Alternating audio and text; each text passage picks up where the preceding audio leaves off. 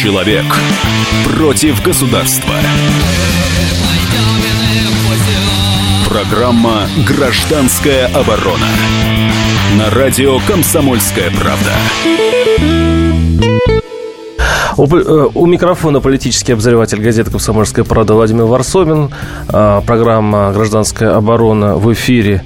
И сегодня мы будем говорить не о самой обычной вещи. Обычно мы говорим о маленьких провинциальных городках России, о том, как местные граждане пытаются выстроить свою жизнь, несмотря на достаточно тяжелые условия, достаточно тяжелых чиновников, достаточно тяжелых властей. Но сегодня будем говорить о иностранном государстве, о Донецкой области. Некоторые его называют Донецкой областью, некоторые называют ДНР, ЛНР. Некоторые говорят, что это сепаратистские районы. Но в любом случае там живут простые люди, которые сейчас пытаются мирно жить. Я приехал недавно из Донецка, буквально вот неделю назад, и я достаточно хорошо поездил по Донбассу и посмотрел, как после войны живут там люди. Я хочу попросить наших слушателей, те, у кого есть родственники в Донецкой области, в Украине, в Донецке, конечно, в Луганске, позвонить в эфир и рассказать, как на самом деле там живут люди, потому что то, что мы сейчас смотрим по телевизору, как я понял, как я увидел, не совсем так. Наш студийный номер 8 800 200 97 02. Наш WhatsApp 8 +7 967 297 02. Так что обращайтесь, звоните и рассказывайте. Очень интересно. А у нас в студии наш великий писатель Александр Гамов. Взаимно. Да, который в Донецке был намного больше, чем я. Он бывает там пару дней, но, я думаю, раз 10. Нет, 6 раз. Всего 6? Да, 6 раз, но дня по 3 вот так вот как-то получалось, Володь, да. Но и все эти разы я был с Кобзоном, с Иосифом Давыдовичем. Там есть свои минусы, но очень большой плюс, потому что я обычно встречаюсь не только с руководителями республик, Луганской Народной Республики, Донецкой Народной Республики. То есть там не одна Донецкая область, а там большой Донбасс. Вот. И вот две республики. Между ними, кстати, граница. Я не знаю, ты заметил, да, что там даже границы есть эти. Между ДНР и Украиной? Да, конечно, там даже таможенные свои. Между ДНР и ЛНР. ДНР. Да. Вообще-то некоторые считают, что это все Украина. Кстати, Владимир Путин считает, что это Украина. Но он правильно делает, он президент. В ДНР так не считают очень многие. Но в любом случае, когда я приехал туда, вот меня больше всего потрясло, давайте назовем прямо, нищета. Тут война закончилась, там, конечно, идет канонада, но то, что происходит в магазинах, вот в жизни обычных людей, меня просто потрясло. Можешь, ты же представляешь, 4 тысячи зарплата, 2 тысячи пенсия рублей. Пустые магазины. Ну, они сейчас не ценники, ценники в гривнах. Нет, сейчас вот смотри, что происходит там. Там сделана денежная реформа, и сейчас ввели рубль. В Луганской республике там давно ввели, в ДНР... знаешь, как хитро ввели. В обменниках рубль стоит 1 к 3. То есть... тяжело, конечно. 1 к 3. А они сделали 1 к 2. То есть пенсионерам посчитали пенсию, исходя не 1 к 3, а 1 к 2. То есть и так уже нищие люди сейчас еще больше обеднели. А сейчас, кстати говоря, чтобы ты знал, в магазинах Донецка московские цены. И как они вообще выживают под канонадой? Все-таки слышно, как обстреливают. Гуманитарная помощь, конечно же, вот это первое. Второе, она не только централизованно идет. Ты видел, видимо, фуры, да, вот эти, которые стоят на границе. Ты где переходил? Не будем в эфире. Я через Ростовскую область. Где мы с тобой переходили? Да, Ростовская область. Да. Вот. Там очень многие живут за счет гуманитарной. Собственно, за счет гуманитарки.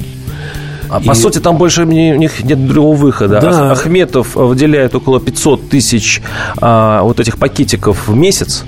Да. И живут половина населения тупо. Там что там? Макароны, крупа, подсолнечное масло. Просто простые граждане. Саша Гришин наш несколько раз туда тоже ездил. Мы скидывались, там покупали. Там не только дело в нищете, Володь, как ты понял, а дело в том, еще... В принципе, у нас тоже много нищих регионов по России. Вот ты же ездишь, тоже видишь. Угу. А дело в том, что там люди сейчас другие совершенно, нежели чем... И вообще, во время войны. И во время войны. А какие люди? Ну, вот я, например, до сих пор вспоминаю, я ее, кстати, несколько раз уже видел, маму, которая обнимает вот на этих праздниках, которые Кобзон ему устраивает, естественно, бесплатно, своего сыночка с медальками. И она говорит: это мой сыночек, я его послал на передовую. То есть я там понял, что они никогда не вернутся на Украину. Вот. И ДНР, и ЛНР, они никогда не будут в составе Украины. Почему он так посчитал? А потому что и люди так говорят, и главы республик так говорят. Они по-другому совершенно, нежели чем, я не знаю, там, Керри, у нас в эфире, Порошенко. У нас в эфире сегодня появится много чиновников и действующих, ну, и не действующих, а ЛНР, имеется ДНР. Они по-другому совершенно воспринимают, вот даже Минские... И у них будет разная точка зрения. Минские соглашения даже по-другому они воспринимают. Вот. И вот эта глупость совершенно, значит, украинских бывших президентов, которые говорят: давайте мы сначала границу укрепим, да, значит, а потом будем решать все эти проблемы. А кто будет кормить этих детей, женщин? Да, проблема в том, что сейчас крепнет среди донецких, крепнет антипатия и к России тоже. У них сейчас, ну, я тебе скажу... Знаю, с кем ты встречался. Нет, подожди. Вот обычные люди. Ну, обычные люди, они донецкий характер, знаешь, что это такое? Ну, это всегда... Это долгая память. Ну, конечно. Им обещали... Они думали, что им обещали а-ля Крым. Нет, я тоже с этими людьми встречался, которые на машинах ездили на пригорок и смотреть, идут русские танки или нет. Они до сих пор, наверное, ездят. Но есть другие люди, которые реалисты, они понимают, что ну не надо сейчас Россию втягивать в такую крупную масштабную. Саша, они этого не понимают. У них, еще раз говорю, 2000 пенсия, значит, они едят макароны и все время продлевают, смотрят, хватит ли им на вечер и так далее. У них еще раз обстрелы и фронт прямо в пригородах. И они все время думают, нас, получается, кинули. Вот очень многие сейчас говорят: Россия кинули. Нет, не кинула. Ну, я так считаю. Саш, кстати говоря, ты не отпускаешь дальше. У тебя есть возможность остаться на вторую часть. Я побежал, да. Мне нужно в номер делать. У нас сейчас перерыв. Если что, звони. Я, кстати, эту просьбу я адресую нашим слушателям. Если что, звоните. 8 800 200 97 02. Сейчас мы прерываемся на рекламу. Оставайтесь с нами. Это «Гражданская оборона». И сошлись они в чистом поле, и начали они биться. Каждый за свою правду. И не было в той битве ни правых, ни виноватых. Звон стали, крики поверженных. Самый беспощадный проект радио «Комсомольская правда». Радио «Рубка». Столкновение взглядов, убеждений и принципов. У гостей в студии всегда полярные мнения. Слушатели участвуют и голосуют. Нам есть о чем поспорить. Остро, жестко, жестоко. Программу «Радио Рубка». Слушайте на радио «Комсомольская правда». Каждую среду в 18:05 по московскому времени. Человек против государства. Программа «Гражданская оборона» на радио «Комсомольская правда». И у микрофона только что вернувшийся из Донецка Владимир Ворсобин, я политический обозреватель, и мы сегодня будем говорить о Донецке, о том, как простые люди, вот, честно говоря, не хочется сейчас заниматься политикой, военной политикой, военщиной, а хочется поговорить о простых людях, которые умудряются выживать, вот, как я видел, ну, просто... В тяжелых, в тяжелейших условиях, кстати, не только финансовых, но и психологических. У меня в студии бывший замминистра МИДа Донецкой Народной Республики Борис Борисов. Здравствуйте. Добрый день. Вы перестали быть замминистра, по-моему, где-то около года назад. Побольше уже. Но связь я не теряю и нахожусь в контакте с политиками и с моими друзьями в Донецке постоянно, и там бываю. Скажите, как сейчас простые люди смотрят на ситуацию, на свою жизнь? Я в первой части, мы с Александром Гамовым, в принципе, описали так пунктурно проблемы. Ну, проблемы там, конечно, о них говорить. Вот какие настроения сейчас в ДНР и что больше всего волнует людей? Но революция разделила людей довольно четко, и по всем данным, в том числе и данным социологии, в том числе закрытой военной социологии, которую я также видел, настроения людей в принципе стабильные. Процентов 80 поддерживают ДНР, также ЛНР, Новороссию, путь в Россию и все, что с этим связано. Итоги референдума. И где-то процентов 5 крикливого украинского меньшинства и процентов 10 молчаливого. Ну, мне рассказывали уж по-другому, что сейчас, кстати, очень многие там пропорции меняются. Ну, видимо, на возвращающиеся, вот такая есть фраза, те, кто вернулся из Киева. Возможно, из да. Там сейчас примерно так. 50% это те, кто, безусловно, за ДНР и за самостоятельность. Ну, там варианты самостоятельности или войти в Россию, как получится. Значит, 30% это такое болото, им все равно, что будет, главное, чтобы их не трогали. Ну, такое вот. Придут белые, хорошо. Придут красные, хорошо. И вот я тут с вами согласен, 20% это те, кто тихо сидят и ждут, когда придет Украина. Ну, я говорил, естественно, о политически активной части населения, поскольку абсолютно политически пассивная, она может не учитываться, она редко вовлекается в события. Ну, и я могу сказать, что даже, скажем так, военная социология на сопредельных территориях, которая также, естественно, ведется, показывает до 60% поддержки людей Донецкой Народной Республики. Среди тех, кто, естественно, участвовал в свое время в референдуме, было 80, под гнетом стало 60, но это удивительно большие цифры. А почему они удивительны? Они уменьшаются? Ну, то есть... потому что, чтобы просто в условиях, когда в любой момент может арестовать СБУ, сказать, что я за ДНР, это надо иметь мужество определенное. И все-таки я повторю вопрос: как сейчас живется людям и что они ждут вообще от... Потому что мне так показалось, что люди полностью дезориентированы. Им обещали сначала вход в Россию, они думали, что получится как Крым. Потом прошла кровавая война, и ситуация застыла. И вроде даже Украине возвращают. То есть люди достаточно просто потрясены, они не понимали, за что воевали. Ну, вы совершенно правы, но за что... Они воевали, во всяком случае, идейные ополченцы, они хорошо понимают. И более того, определенный костяк в ополчении остается до сих пор, невзирая на все события, связанные с разоружением части подразделения ополчения и другие достаточно известные обстоятельства.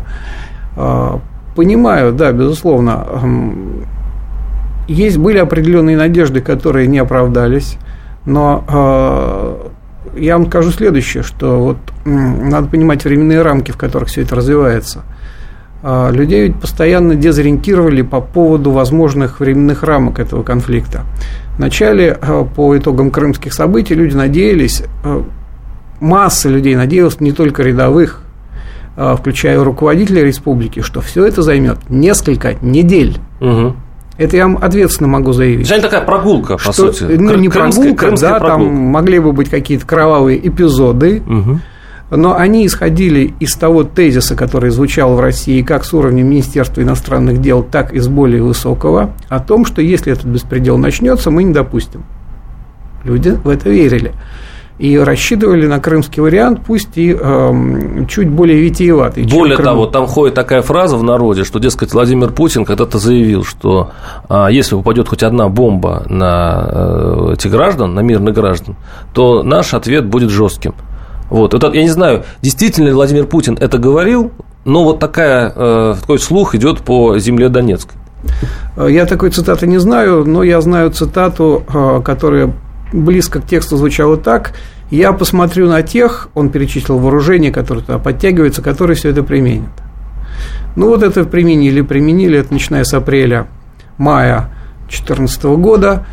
Затем было горячее лето, когда, честно сказать, республика была близка к поражению. И тот план «Б», который озвучил Порошенко в середине лета, он его применил сразу же после того, как Совет Федерации Российской Федерации отменил разрешение президента Российской Федерации на использование войск за рубежом. Вот это было рубежным отсечным моментом к началу плана «Б» Порошенко масштабной военной кампании с привлечением уже не только специальных сил, а полного объема всех вооружений, которые находились в его распоряжении, обстрелов Донецка и прочих известных эпизодов. Ну, мы эту хронологию примерно знаем, да. Да. И в целом ситуация была переломлена уже в августе. Подул известный всем «Северный ветер». «Северный ветер» – это прекрасная фраза, да, которую очень любят военные. Вот. Это «Северный ветер» они объясняют как. «Северный ветер» – это помощь или личное участие российских войск, которые помогают, в общем-то, и мирным, и военным. Такой «Северный ветер». Я бы говорил о хорошо вооруженных добровольцах. И, подождите, но там не только хорошо вооруженные добровольцы. Скажем так, там есть, вот мне так показалось, и очень много так говорят, как об очевидном, что рядовые, сидящие в окопах, это все-таки ополченцы, это действительно жители Донбасса, Украины и так далее. А вот все-таки руководство, штабы, ну, скажем так, там есть достаточно большое количество инструкторов, которые, не знаю, находятся ли сейчас на службе в российской армии или нет. Ну, вы знаете, невзирая на то, что я не действующий сотрудник органов Донецкой Народной Республики, а выведенный в определенный момент указом Захарченко за штат, с тех пор за штатом. Кстати, вы еще в подвале посидели, я слышал. Ну, было дело. Кстати, приказа увольнения я так не видел, так что я с тех пор давно-давно за штатом. Но, тем не менее, у меня есть определенные обязательства, и я не могу совершенно свободно, как приехавший Донбасса журналист, рассуждать об этих вещах. Об этих очень тонких, щепетильных для государства вещах. Поймите меня правильно, да, потому что я находился в контакте с МИДом Российской Федерации все это время, и не исключено, что когда-то и с другими органами, в том числе силовыми, не исключено, что придется вновь с ними общаться, и я бы здесь не хотел... Ну, я понял вас. Раскрывать структуру «Северного ветра». Тем более, она мне полностью неизвестна. Структура «Северного ветра», да, хорошо звучит. И все-таки сейчас, по большому счету, простых людей кормят Ахметов. Да, ну это известная штука. Плюс гуманитарная помощь российская, которая распространяется по учреждениям. Нет, это хороший пиар. У Ахметова всегда был замечательный пиар. Объем российской помощи существенно превосходил ахметовский. Но ахметовский доходил до людей в фирменных пакетах с надписью «Фонд Ахметова», или как там было написано. И каждый знал, что это помощь Ахметова. Российская помощь шла безадресно. И для простого человека ситуация выглядела так. Вот, скажем, зимой 2015 года, очень голодная зима, кстати.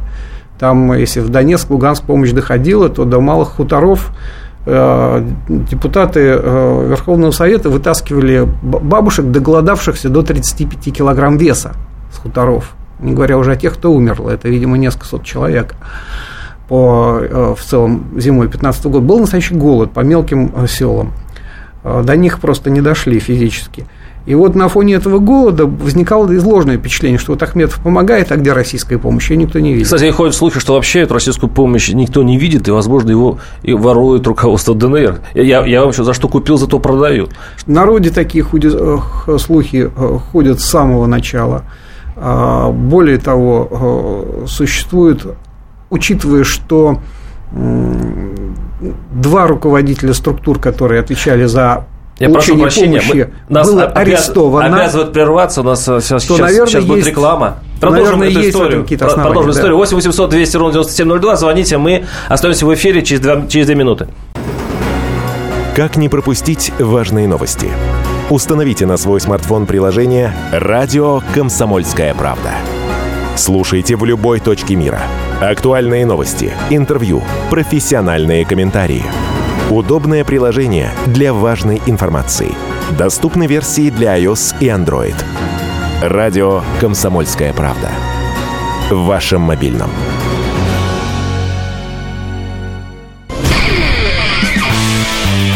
Человек против государства. Программа «Гражданская оборона». На радио «Комсомольская правда».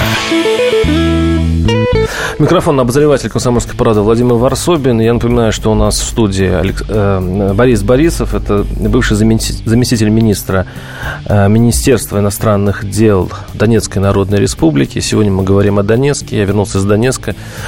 переполнены, это все. Буду писать большой материал, но вот уже сейчас я могу сказать, что меня потрясло больше всего. Мы вот, собственно, этим и закончили предыдущую часть, сейчас мы и продолжим. Люди немножко зачарованы чем? Они искали справедливости. Вот нехватка, может быть, нехватка продуктов есть, в смысле денег, чтобы купить эти продукты. Нехватка мира есть, потому что все-таки обстрелы происходят с разных сторон. Но самая большая проблема и дефицит – это дефицит справедливой жизни, потому что они считали, что они борются не только за возможность самоопределения, но и возможность жить без олигархов, жить честно, прозрачно и так далее. Но я так посмотрел, там распиливаются заводы, идут на металлолом, шахты идут на металлолом. Сейчас какой-то контроль пытаются на это навести, но люди видят, что вот, ну, как бы какой-то бардак происходит. Бардак происходит с разменом валют, то есть тут 1 к 2, чем 1 к 3, то есть там с обменом гривны происходит какой-то вот там какие-то ларьки стоят, которые продают по какому-то полумошенническому курсу, и, в общем-то, их крышуют тоже, в общем-то, неизвестно кто. Вот как вы думаете, почему происходит вот дефицит справедливости? И это было еще тогда, когда вы были замминистра, ощущалось, что вот это время, в общем, так и к этому придет все. Ну, знаете, когда я работал в Донецке, меня удивило вот какое обстоятельство. Там ведь участники революции – это люди самых разных политических воззрений. Значительное количество придерживаются всего спектра левых воззрений, социалистических, коммунистических, хотя вот такого крайнего коммуниста, отнять и все поделить полностью, по классике, по Марксу, я там видел всего одного человека, остальные гораздо более умеренные. Но есть же и казаки, и белоказаки, и монархисты, и весь спектр, ну, взять того же Трелкова, и весь спектр политики, который существует в России, перемешанный. Но все они стояли по одну сторону баррикад. И всех их объединяло одно. Это такой народный стихийный социализм, когда все в государстве должно быть устроено по справедливости. Справедливо, да. По справедливости. Вот это требование справедливого устройства, оно и лежало в основе тех событий, которые произошли в апреле 2014 года, которые родили Донецкую Народную Республику. Но затем возник определенный диссонанс. Дело в том, что... Давайте будем откровенно говорить, в самой России не все устроено по справедливости, так мягко, если выразиться. Поэтому между... И в Украине тоже. И в Украине, тем более. Шагом в сторону России и вот этим требованием Донецкой революции возник... тяжелейший разрыв, тяжелейший. У нас на связи Александр Игоревич Кофман, это глава министерства МИДа ДНР. Александр Игоревич, здравствуйте. Добрый день. Привет, большой привет Донецку. И вот сейчас мы обсуждаем все-таки жизнь простых людей в Донецке. Извините, может быть, это не по вашему ведомству, вы Министерство иностранных дел, а вопрос я задам по вашей линии. Но вопрос сначала житейский. Скажите, хватает ли справедливости в республике? И если нет, если кому-то не хватает, то почему? Ну, на самом деле такой вопрос больше из области морали, нежели из области каких-то точных данных. Это экономика. Что подразумевать? Угу. Еще раз, может быть, я не расслышал, хватает ли справедливости? Или справедливости во всем, в экономике, в в распределении денежных средств, допустим, даже в организации гуманитарной помощи. Это вот такой действительно очень философский вопрос, но вот просто любопытно, как вот вы видите изнутри эту проблему. Вы знаете, я никогда не думал, что меня можно поставить в тупик философским вопросом, но вам это действительно удалось. Понимаете, вот справедливость – это настолько, как сказать, понятие, которое каждый трактует по-своему, поэтому очень тяжело дать на нее ответ. Я знаю только одно, что несмотря на утяжеляющийся каждый день положение в военном разрезе, да, Донецкой Народной Республики, мы делаем все возможное, чтобы облегчить жизнь людей. Это факт. Если недовольные, да, конечно же, есть. Это очень сильно подогревается с украинской стороны провокаторами, которые зачастую публикуют в соцсетях фейковые новости какие-нибудь, да, которые в силу определенной неподготовленности наших масс-медиа распространяется потом, в том числе и в новостных изданиях. После чего, конечно, люди бунтуют, люди возмущаются и так далее. Одна из таких новостей, к примеру, это вот создание движения захаровцев, которое на самом деле не имело места быть. Вот. Вторая такая новость, что приехавшие чешские парламентарии наградили главу республики и меня орденом Йозефа Швейка, допустим, понимаете? Ну, то есть украинская сторона вообще уделяет значительное время написанию наших новостей, нежели своих собственных.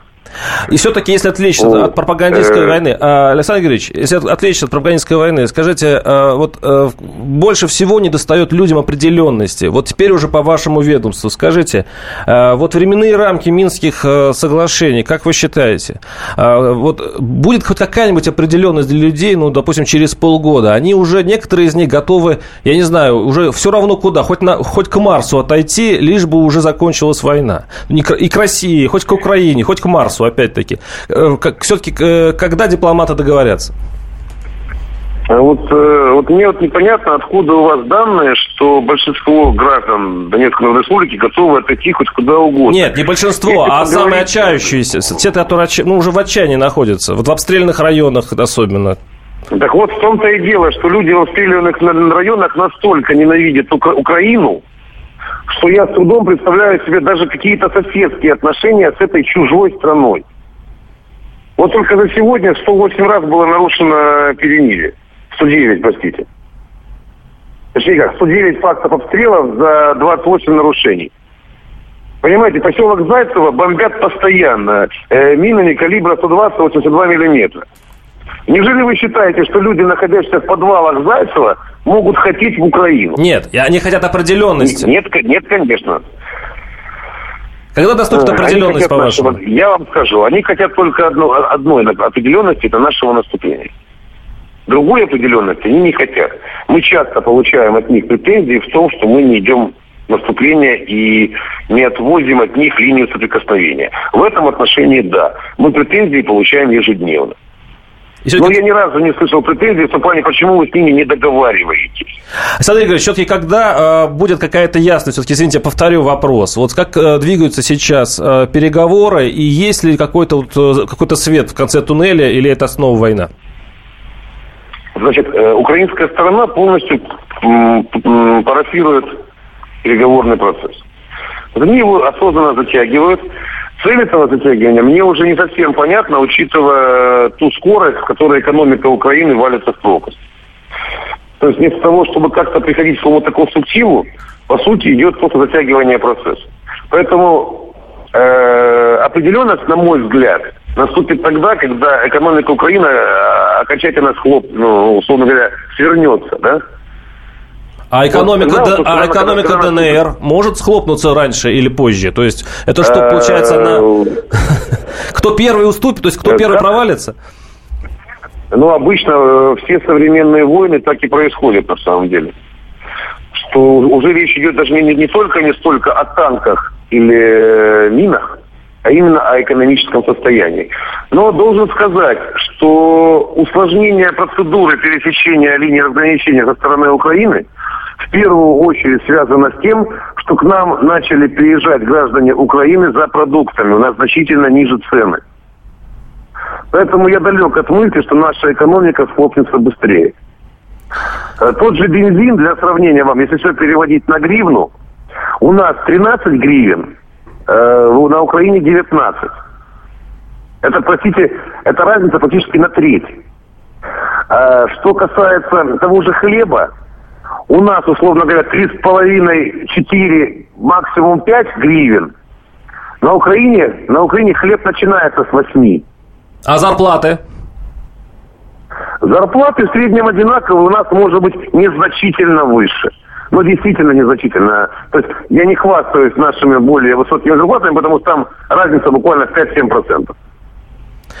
Спасибо. Это был Александр Игоревич Кофман. Кофман, глава МИДа ДНР. Он сейчас был у нас на связи из Донецка. Мы продолжим после перерыва подытожим этот наш разговор. Но впереди еще мы обсудим еще некоторые детали. А самая тонкая деталь, конечно, это вот меня очень зацепила эта тема, какая из экономик быстрее схлопнется, ДНР или Украина. Это вообще-то касается конкретных людей, которые сидят и ждут, кто в итоге победит. И, в общем-то, конечно, болеют за свою сторону. 8 800 200 ровно 9702. Звоните нам. Через буквально 2 минуты услышимся снова. Все проблемы ему по колено. И по пояс любые критики.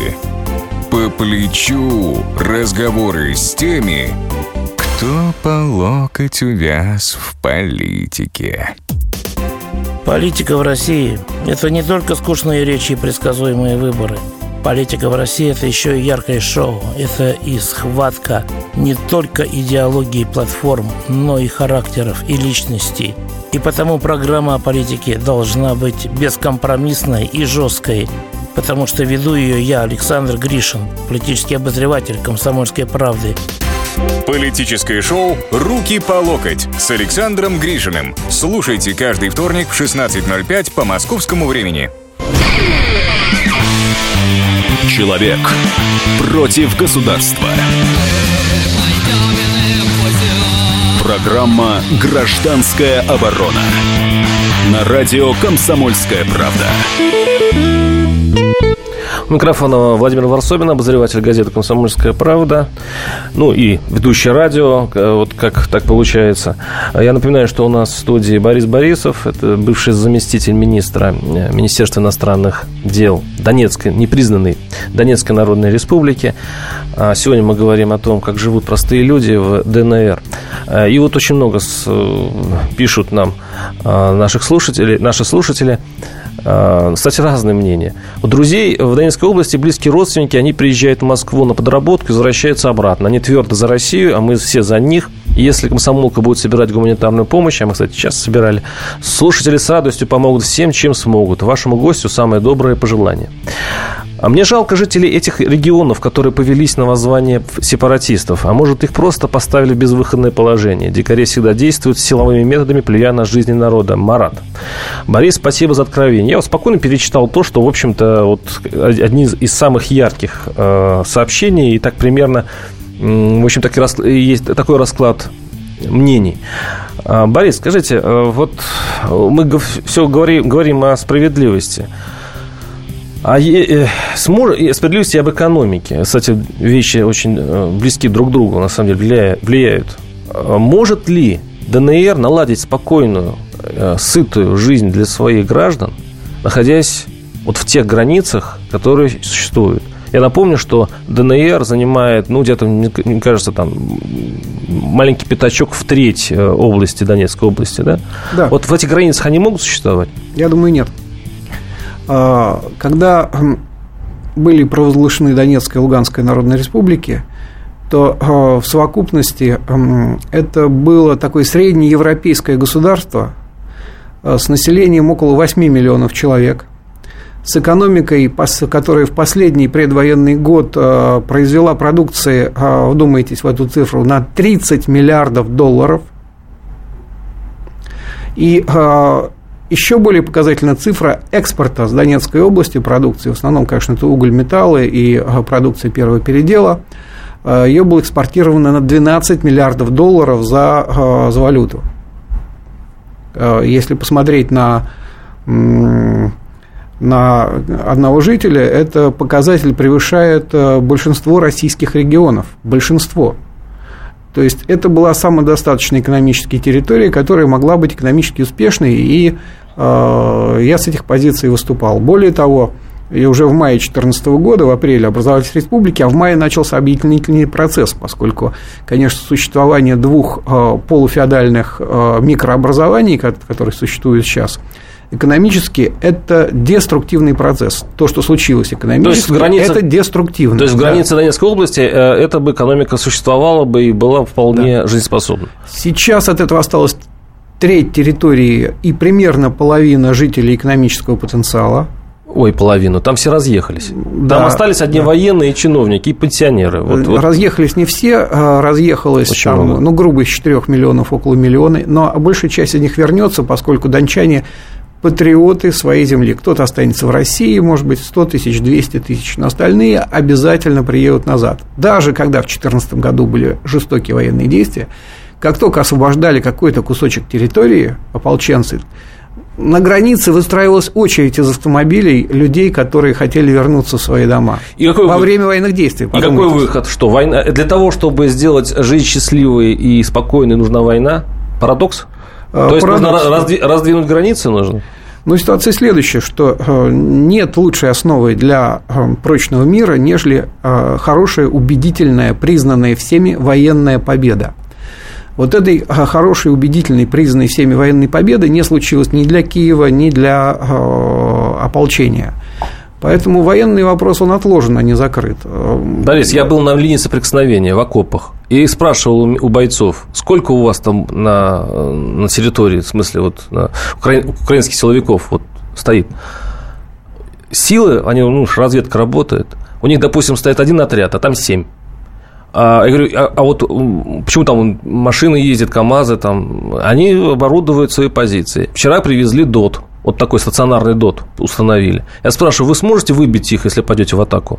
Я говорю, нет, конечно. А если они на вас? Я говорю, разумеется, сметут.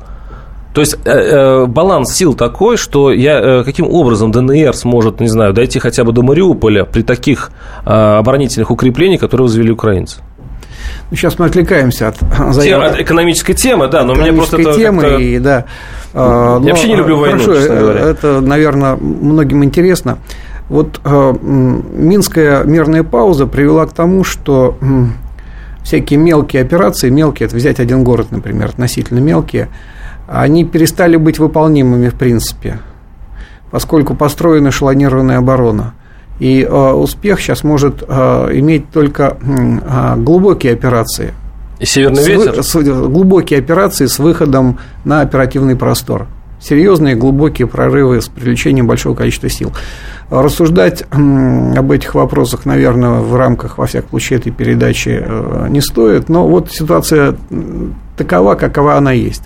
По поводу прогноза, что если украинцы пойдут, они всех сметут, я не поддерживаю этот прогноз. Нет, на этом участке фронта, я же не знаю, возможно, даже специально сделано, говорят, заготовленные эти...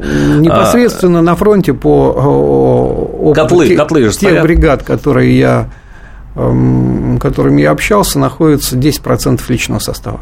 Конечно, эти 10% удержать линию, но 90% находится там, и более того, количество желающих быть в ополчении, при условии, конечно, что будет какое-то довольствие, надо же еще и людям семью кормить, оно существенно превосходит штатную численность. Свидетельствую, действительно так, потому что это единственная сейчас работа, которая более-менее оплачивается.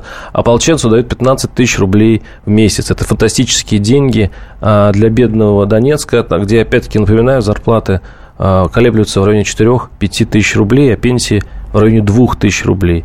Я ходил по городу и не понимал, как эти люди живут. То есть, я вижу очередь за гуманитаркой, я понимаю, что таким образом они живут. А когда я заезжал на территорию, может, вы представляете, за вокзалом, к аэропорту, где люди живут каких-то в подвалах, в домах с выбитыми окнами. Кварталы пятиэтажек, да? Да, Статонавтов, улица Статонавтов, как раз он прилегает к аэродрому. Там я даже рыбу удил с местным, в принципе, мирно, но все расколошмачено, ничего не восстанавливается. А там вообще они туда даже не подвозят гуманитарку. То есть, как они вообще там живут, тоже непонятно. И я почему все время спрашивал у министра ДНР, когда это закончится. Люди хотят действительно уже выхода из ситуации. Министра обидело, что выход будто бы любой, да, хоть в Украину, хоть в Россию. Но люди до такой степени, поверьте, там устали, что иногда даже они уже думают и так. Владимир, самое главное в том, что людям нужно понять, что их экономический статус самым прямым образом и непосредственно, это важно, зависит от их политического статуса. И борьба за восстановление экономики начинается с борьбы за политический статус Донецкой республики и в том числе борьбы и здесь, в России, за признание этого статуса со стороны России. Пусть и полупризнание, этого хватит. Пока же это экономически оторванный ломоть и от Украины, и фактически от России, потому что, кто начнет делать инвестиции в Донецкую республику, находясь в здравом уме? Наши читатели спрашивают вас, что мешает ДНР и ЛНР объединиться, чтобы стать сильнее? Я услышал, что местные элиты, которые уже сформировались, они, во-первых, все элиты такие, во-первых, они делят пирог.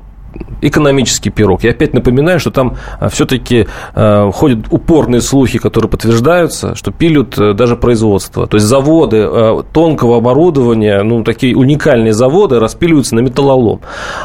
Вот именно это мешает ДНР и ЛНР объединиться? Вот какие-то там свои мафиозные истории? Или это просто логика ситуации? Я напомню, как все это происходило. Ведь вопрос, а почему ДНР и ЛНР не объединятся, это вопрос, который, пожалуй, чаще всего задавали люди после вопроса, а сколько это продлится. Меня чаще всего два этого вопроса спрашивали. На первый я честно говорил, 2 года военной фазы и 20 лет холодной войны всегда, начиная с апреля еще, когда еще войны и не начиналось. А на второй ответа нет, потому что 80-90, если не больше процентов людей поддерживают такое объединение, и оно действительно началось сразу же после образования республик с мая 2014 года, но затем был образован парламент в Новороссии во главе с Царевым, вы знаете. Но затем, когда начался Минский процесс, стало ясно, что существование какой-то Новороссии мешает Минскому процессу, и проще запихивать назад в Украину республики по одному. У нас осталось буквально несколько секунд, секунд 30. Ответьте на самый главный вопрос все-таки. Действительно, как по-вашему, когда это все закончится для мирных жителей? Когда они будут жить нормально, на нормальной земле, в нормальном мире? Когда они потребуют и добьются своих общеполитических и гражданских прав, тогда и после этого они добьются и мира, и экономических прав. Это был бывший замминистра МИДа ДНР Борис Борисов и ваш покорный слуга Владимир Ворсобин. Это была «Гражданская оборона». Оставайтесь с нами, через неделю услышимся, поговорим о чем-нибудь еще. Каждую субботу с 16 до 17 часов на радиостанции «Комсомольская правда» я, Леонид Альшанский, почетный адвокат России, веду передачу «Народный адвокат» и отвечаю на ваши вопросы по проблемам административного права, ГАИ, таможенник, пограничник, гражданского права, дачной амнистии, земельных отношений, обманы страховых компаний. Обо всем этом вы услышите в наших передачах каждую субботу с 16 до 17 часов.